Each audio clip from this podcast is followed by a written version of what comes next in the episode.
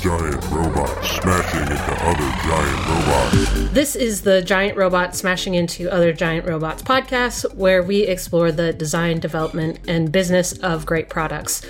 I'm your host, Lindsay Christensen. And I'm your other host, Chad Pytel. And we're on to our next topic. We've covered product roadmaps, collaboration as we've gone through this uh, startup series, and now we're going to talk about sales. Ugh, sales. Did you know you'd be getting into the sales business when you were uh, starting Thoughtbot? No, you know, I joke because I think that that's a lot of developers and designers and you know product people's reaction, but I've always considered everything to be sales, you know, and, and interviewing and, and that kind of thing. And I think, you know, it's part of the reason why I've been able to do it is because just I, I sort of recognize that in a big way, I just consider everything to be sales. Yeah, sales, there's definitely uh, can be a stigma around sales, can get a, a bad rap. But uh, if you don't have sales, you're, you're probably in trouble. Yeah the biggest areas of my thinking have come from sales, especially as our business has grown, is just the feeling of like, well, everything is sales, and I understand that. But to keep on like moving up and growing, I've needed to get more and more serious about sales and the sales process and how we approach things and that kind of thing. And I think that's mm-hmm. where, you know, people look at not only like the process of sales, but then the psychology of sales and what a lot of they think sales culture is like, and they react negatively to that part. Mm-hmm. And and so for Thoughtbot, uh, at least right now, when we talk about sales, we're talking about our services. Right. And for a lot of people tuning in, that could also, and for our clients for sure, that means their product and what's the plan? How are you going to make money off of this product? And that can look a lot of different ways. So many of the companies that we work with take this for granted. and I think part of it comes to oftentimes a founder will be the one doing a lot of the sales. And so for the founders that we work with, that's a big part of what they're going to do. And then for the larger companies that we work with, sometimes sales isn't a factor. You know, they have an existing sales team or the work we're doing to create a new product, you know, the sales are going to come from existing channels. That's how they know that they should build this product. And so mm-hmm. people approach sales from so many different angles and different expectations. And I think that that's part of where the confusion is as well is like what works for one company for the stage they're at and the sales they need to do is probably very different than another company based on who their founding team is or where their potential customers are or if they're, you know, having existing channels of customers and that kind of thing. And so I think it's that lack of level playing field that makes this a, a hard topic. No one's necessarily able to come in and say like every company should do X for sales. Yeah, and I know when we're meeting with especially folks who are th- thinking of engaging with Thoughtbot for an MVP type of engagement, one of the first things that we want to know is who do you think the target user is and how will you be generating revenue from from the product? To understand that they are at least thinking along those right. lines. Uh, by no means do, do, would i think we'd expect anyone to have that nailed down. That might actually be a red flag you know? You should be open to to learning what this is going to look like. But to have an idea of where this could go, what what those different paths could be, and what the potential experiments you want to run to learn which path is going to work. Yeah, and I think that that is the first question that no matter who is doing sales at your company and no matter what stage you're at, you really should be able to answer that question is who are we selling to? Who is our target? Who is our ideal customer? And, you know, it's worth noting that I think when you joined Thoughtbot, you found that maybe we had a sense of who that was, but it wasn't even as strong as it could be. And I think it's possible for you to build a business, a relatively successful one, and not really know who your ideal customer is, But once you start to figure it out, you'll find that you're more effective. Just in general, you'll be able to prioritize the opportunities that you have better and you'll be able to talk about the needs that your ideal customers have and why you're uniquely positioned to fill those needs. And I think you'll be more successful with sales after that. Yeah, I think you're exactly right. That ability to focus on the ideal customer profile. Sometimes it, it, feels scary, like that you're leaving people out of the equation who could be sold to. I think that's the most common reason why that exercise isn't being done or why there could be pushback. But the prioritization and that focus is really key so that you can really continue to deliver for that target better and better which in turn is going to increase your sales because you're going to have an even better understanding of their problems and their opportunities, how your product or a new product could solve for that, and continue to grow the business. Mm-hmm. And it also helps you have those difficult conversations about saying no to people who aren't your ideal client or your ideal user and could potentially, especially early on, lead you down a wrong product path or distracting product mm-hmm. path. So if you don't know who your targets are, what do you do to find them out, your ideal customers? I'd say the number one way is to have some existing data on hand, potentially. If it's really early on, maybe that's in the form of sort of qualitative interview kind of information um, as you're talking to different kinds of people and figuring out who you're going to be serving. But I think there's also, we see a lot of, you know, you've launched maybe that MVP, a really early version of the product, and getting data on who is using it, who is finding value with it. That's going to really help you sharpen your understanding of who this could be a really attractive product for and to continue to focus on. Yeah. And I think a common mistake people make is that you're better off having an ideal customer or target identified and then learn that it was wrong than to not have one and to start off saying, well, everyone is our customer. Because that lack of focus makes it harder to make decisions and stay focused and prioritized I think you want to do things to learn in advance whether you've got it right or not. But I would almost say like you're better off choosing and being opinionated and then learning that you are wrong and adjusting than to be trying to sell to everybody and not have a good sense of who your ideal customers are, even if you're just guessing at it. Yeah. And I think, you know, when you're thinking about also moving towards product market fit. Mm-hmm. And I think the kind of general advice is for a startup to hire salespeople once you think you have product market fit. Mm-hmm. One way I've I've seen recommended to find that is through kind of like NPS of your product and then identifying like based on those NPS surveys who is saying that they now basically feel like they can't live without this product. Mm-hmm. That'll also help you identify your profile. So, who are the people that are saying that? And then you've reached sort of this inflection point where it's like they can't live without it. So, that means they're willing to pay for it too. Right. I don't want to take for granted that everyone knows what NPS stands for. So, it's Net Promoter Score. And it's typically like a, sur- a very one question survey, just one through 10. And it'll be a question of something like, would you recommend this to people? Right. Or if you could no longer use this product, how badly would you feel?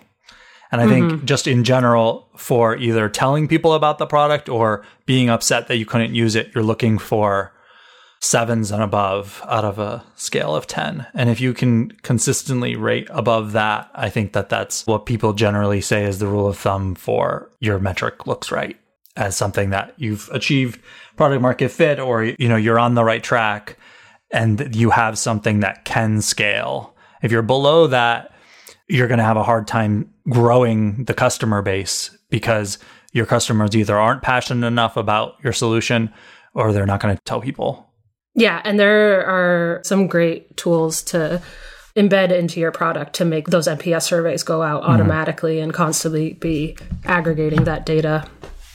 So, the other really interesting thing for me when we're thinking about sales, especially at a very new company, is how you're actually going to market. How do people get your product and pay for it? And the first, I think, if we're talking about, you know, multiple gates towards our final destination of understanding what our go to market is, the first one for me is usually is this a consumer product or a business product? Mm-hmm. So consumer products are ones where like the customers are consumers and the people using the product are the ones making the buying decision, the combination of those. Like, so whether it be in the app store or the online or a store or in a marketplace, it's, it's a normal consumer that's buying it and they're making the buying decision. Someone's not making it for them. Right. And then the B2B is, it's usually a business solution. It's something that's helping you do something related to your work. Mm-hmm. And you're either having someone else buy it for you, someone else buys it for you and you don't know about it, but you know, you're uh, you're put, you're reaching for that other credit card. Uh, it's not the personal one. So it's a a totally different decision making process that isn't entirely yours. And the budget for which is coming from your work and not your personal. And even within that, there are those two important distinctions of whether it's more like how GitHub and Twilio and those developer focused products or or even to a certain extent Slack where the individuals at a company start to use a product and they're the ones making a decision and it's it's more like a consumer price point of 7 or 10 or 15 dollars a month but it's then adding up to something more then it goes from the bottom up or the opposite, which is individuals at companies aren't making decisions and you're selling to decision makers at those companies who are potentially deciding on which product to buy based on a different set of what's important to them is different than the people using the software. And this can be a really difficult thing to figure out. If you know you have a B2B solution and understanding really like what is the route that makes the most sense in the organization? Are you trying to go for that like individual groundswell where individual users, it's like maybe, you know, it's not expensive enough that they need to pull in someone higher up or get approval on it? Or are you thinking that you could make a, a bigger impact, a bigger sale if you can go directly to a higher level decision maker and sell like a whole team's worth of seats or access mm-hmm. to the software. And it used to be that that was essentially the the especially for digital products like before the cloud and that kind of thing like the only way to sell, the only way to get things used at a company was to sell to management and to IT who would then install it on a server and make it available to everybody. And you know, over the last decade that's radically changed as it became no longer necessary to install things on a server that people could just sign up and start using it. Right. And then on the consumer side, so I guess we'd have both, if we're talking about software, mobile apps, mm-hmm. which what 100% you're getting them through the app store there's no other channel or you're converting online for a web app right and in both of those cases uh, you know you might not have a sales team at all a lot of companies like that don't really have, at least not a traditional sales team, because there's no sales meeting to do. You're driving people to your app or to the web store and you're getting them to sign up. And that's more in the realm of marketing. Yeah, for those more transactional products, and even with like, let's say, you know, both sides, the B2B and the B2C kinds of products, as you're trying to figure out, do I need actual salespeople? It's important to think about the lifetime value of an individual user is at least a good first checkpoint in does it make sense to have salespeople? Because if it's a really inexpensive product, then you're probably going to shoot for something that's more, yeah, like fueled by like growth marketing and is more transactional versus having an actual person that you're paying salary and overhead costs and things like that. I forget whether it was talked about on this podcast back when we were working on and podcasting about upcase and formkeep and that kind of thing, but you know, I'll just recap again. This is actually one of the things that we looked at then is like we were struggling to grow the products that we had beyond a certain level. And they were at the price points of 29 to $49 a month. And we had team accounts and we said, okay, could we grow the businesses that are using this with these team accounts? And even then we did the math on what one or two salespeople would actually cost in order to you know, have them as part of the team.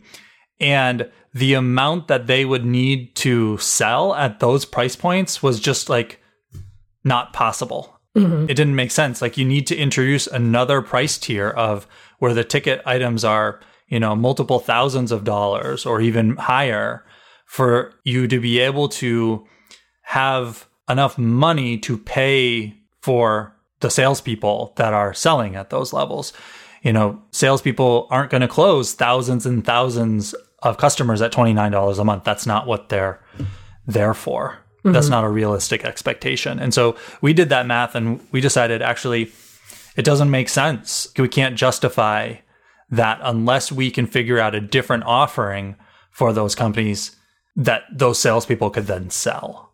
Right.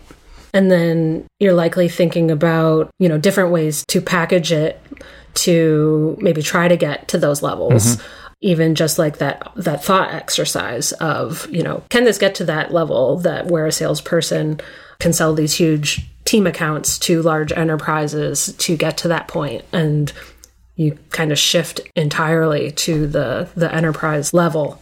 Or even reconsider if you do think it maybe it's more valuable than you were were charging for. Right I think there's a probably a there's a lot more experimentation in pricing and sales than people outside of that world might realize. Mm-hmm. And I mean, not to keep using GitHub as an example, but I, I think it's a good one because a lot of people are probably familiar with it too. And it's a good example of where you sort of had the consumer facing product and when you understand who your ideal customer is for that, it's the developers individually creating accounts and small teams working together. To find that thing that you might have a sales team that's selling, you might be competing on a different axis of value. And so the primary reason why, or the ideal customer for the thing that the salespeople at GitHub are selling is companies that can't use github.com, they need to install it. They want their own version running on their own servers. And that becomes something that people will pay significant amounts of money in order to do. And it's changed, but that's where it starts. And then you can see how they've even evolved. Now, just this month, GitHub made all teams free and lowered half the prices of the individual account prices because they're making so much money from those other enterprise customers that they can make their product cheaper for everyone else. I'm sure being owned by Microsoft doesn't hurt either, but yeah, that's the dream. I almost feel like a lot of founders sometimes naively think they can replicate that model. I think it's really hard. Yeah. You really need to be just creating a tremendous amount of value, which obviously GitHub is. They're a great example of a solution that really truly is I cannot live without this solution. It's a major part of the backbone of my business. I think one of the things that we've seen our customers and, and just in general people struggle with is the lead time on those enterprise sales as well. And it varies, you know, if you're selling into healthcare or education or whatever, not only do you have a potentially long sales cycle, but with like education, there's a cycle to the long sales cycle. Like a lot of buying and implementation needs to be in place for the new school season. And if you miss that, then you're just not going to make the sale until the next time around. A lot of companies struggle with that because not only do you have the high cost of sales, you have, you know, you're trying to sell the big ticket items, you might only have 10, 20, 30 customers a year that you're selling to. So you spend a lot of money selling to that and it's really slow to make that happen. And um, that can be difficult for a lot of companies. That's one of the reasons why, in addition to product development, companies often need to raise a pretty significant amount of capital because they need to be able to pay a sales team in advance of actually making the sales in whatever sales cycle they have. Yeah, that can be a really tricky dynamic too. If you're a startup with an enterprise product, you could literally be talking about a sales process with a longer timeline than you have burn rate for. Right.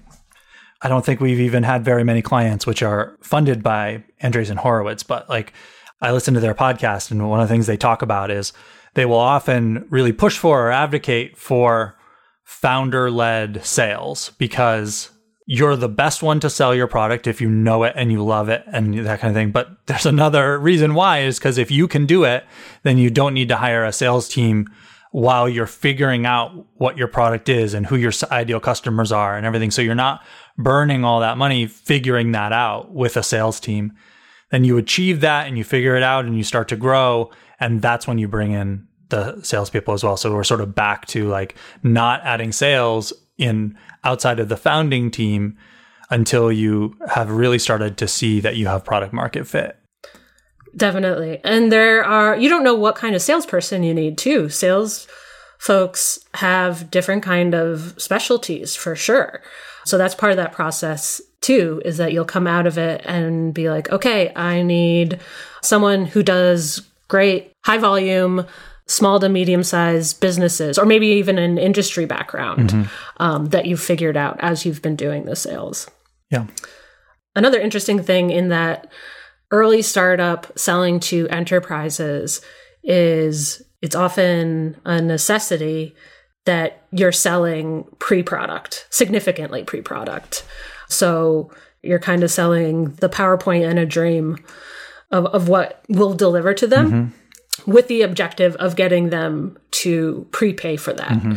And that is sort of your your sales proof both in the revenue you generate but also in to your investors or to your board that you've you've been able to prove need by virtue of enterprises prepaying you a certain amount for you to solve a specific need so that you can move forward in that next chapter of building that thing and then continue on to figure out what next, you know, who else is willing to buy this? Where's the product going from here? Mm-hmm. We even see a significant number of customers who some of their investors are their first customers, essentially, where it's explicitly a joint venture or more just this company has decided to invest in this and we're going to have other customers as well, but they're going to be our first customer. And that's an interesting dynamic. It's good because you have your first customer, you can tailor your ideal customer around them, but it sort of amps up the stress around because your your first customers are where your money is coming from. And not only that, it's not just that you've sold to them, they are your ownership as well. Mm. And so it's a it's an interesting dynamic, but I see it often enough where it's worth calling out that that can be the case. That is interesting. I've also seen at least it looks like from the outside, like investors creating portfolios where they're like buying from each other. Mm-hmm, mm-hmm. they're like solving each other's needs and also almost creating like a, a marketing group. Right. Like they're hyping each other up. Yeah. I think that that was, um, there was like a bubble that was going on and people were calling that out specifically as like, well, like this company that's funded by this is just using like, Twilio like crazy. And so all these companies are just buying from e- each other. And people were concerned about that bubble going away. But it's not necessarily a bad thing to have if you have a partner or channel that is driving business to you. That can be a really good thing. And it's figuring that out is also good. There's companies out there who they don't sell their product directly. People are selling it on their behalf through partnerships and through channels like reselling for example like there's some clients that we worked with and there's some businesses that their whole model is we're going to sell to businesses and those businesses are going to white label our product mm-hmm. And then we're either going to take a cut of all the transactions that go through it or something like that. That can be part of your model as well.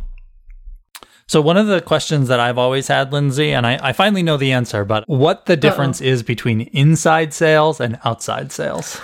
Well, right now during quarantine, it's funny to call some something outside sales. Mm-hmm. But traditionally, inside sales is higher volume, more transactional. They're on the phone, kind of, is the idea there. They're in the office and they're on the phone and maybe working on new leads and a number of new leads.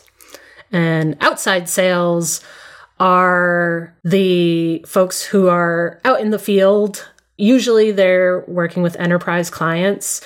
Maybe they have a region that they're working on and they are moving around in that region, literally visiting the clients, taking them out to lunch, taking them out to golf. you know, that's the the old stereotype. But because of the cost of that, you know, usually they're in charge of the really big accounts that they're nurturing. And they're working on things like keeping the client, looking for opportunities to expand within the client, looking for opportunities to provide new kinds of value and giving that information back to the HQ, to the mm-hmm. product team. So there are some companies who only have one of those, right? There's some com- companies who only have inside mm-hmm. sales where most of their things are coming inbound to them and then the inside sales are just fielding it and it's more transactional and they're closing it. There are some companies that have no inside sales. They only have people out in the field working on those kinds of deals. And then it's possible to have both or a combination of both. Yeah, I think probably more companies have both mm-hmm. so that they're covering all their bases there. Or maybe they have gone the reseller or channel route for one of those types, mm-hmm. and that's how they're splitting that up. Inside sales, they work on inbound, but they also are probably responsible for prospecting as well. And sometimes or often, you'll call that uh, business development business development reps. They might be separate from inside sales or a part of inside sales. They're usually the more junior sales folks. And so they're trying to find people who match the ideal client profile, you know, get a hold of their information so that they can can reach out and then try to set meetings for more senior sales folks to talk about the offering.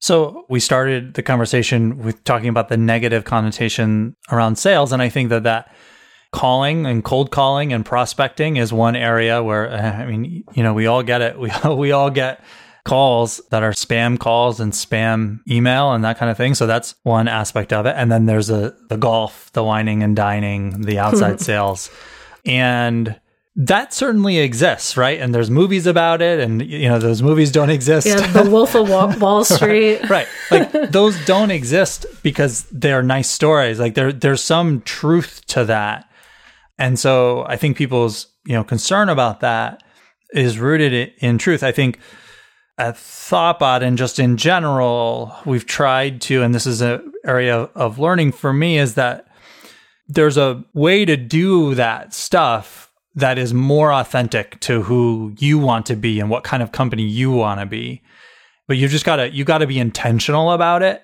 because if you don't try you can either not do anything because you're scared about doing things the way you don't like or you'll fall into just doing things the traditional way and it'll be like the sort of like sales bro culture No, anything but the sales bro.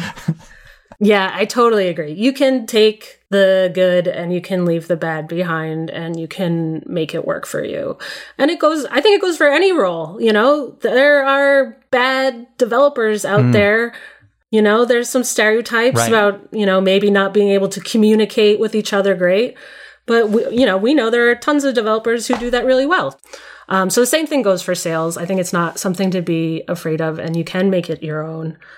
One interesting element, though, or like maybe one challenging element, is that calling and emailing and outreach thing, that's still going to be part of the job. That's still something that has to take place, and it's tough. And it, there's a reason why, you know, there's a kind of a sales profile of a person who does really well, they, they can take a lot of rejection. Mm-hmm. And you have to do that in sales and you have to be comfortable reaching out cold and having kind of awkward conversations and trying to turn them back around and provide value. So there are a lot of really challenging parts of sales, no matter how you're going into it. Yeah. What comes to mind when you say that too is like, I think that's particularly challenging right now. We found that at Thoughtbot. There's been some good blog posts and videos that we've shared amongst ourselves as well is like how different the current environment is where you're doing that entire process mm-hmm. remotely. And it's also in a crisis. So like a lot of companies are not interested in talking about new things or a lot of budgets are being tightened and that kind of thing. So like all those sales conversations are harder to do now. And that's what we're seeing. So that's where, you know, existing relationships, existing things that you're doing are important to fall back on because being able to call someone or cold call someone, first of all, they're not, a, if you have their office number, you're not going to get them now. Yeah. But even if you do get them, they're just probably not in a mindset to be able to even entertain a new conversation with you. Yeah, all of these outreach and sales techniques become even more nuanced right now, where even in non sales conversations, when I get on the phone with someone, I know I'm thinking about, I, I have no idea what's going on in their life, but I can guess it's a lot harder than mm-hmm. it, it was before. So, how, just how can we bring that into our, our work and be empathetic, and but still try to keep doing our business processes and you know taking care of the company?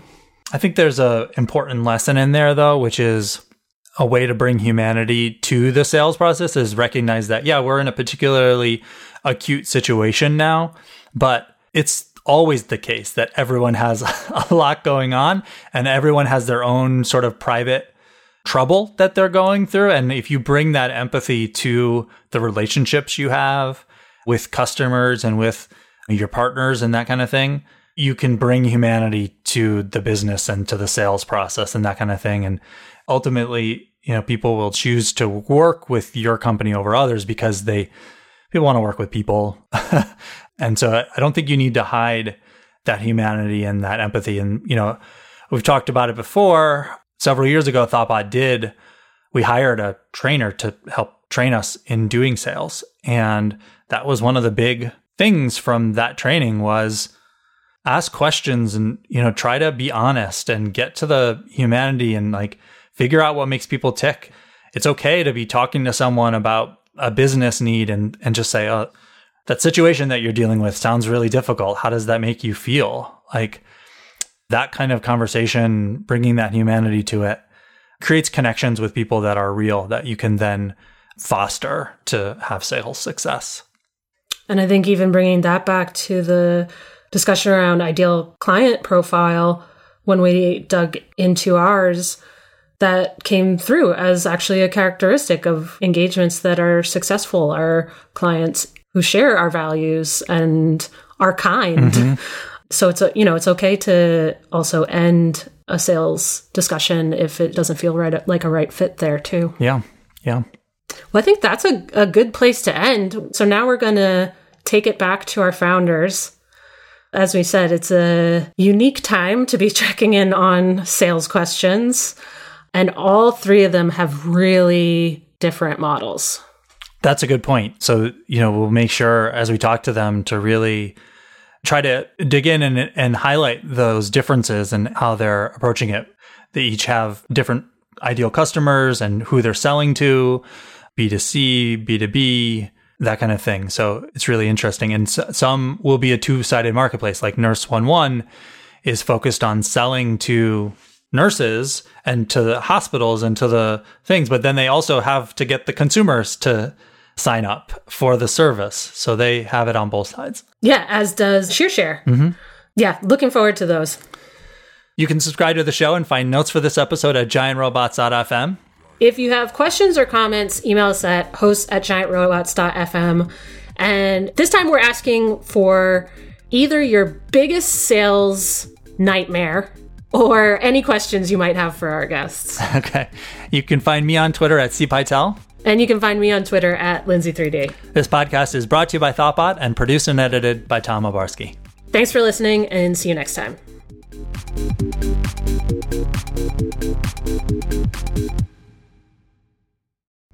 This podcast was brought to you by Thoughtbot. Thoughtbot is your expert design and development partner. Let's make your product and team a success.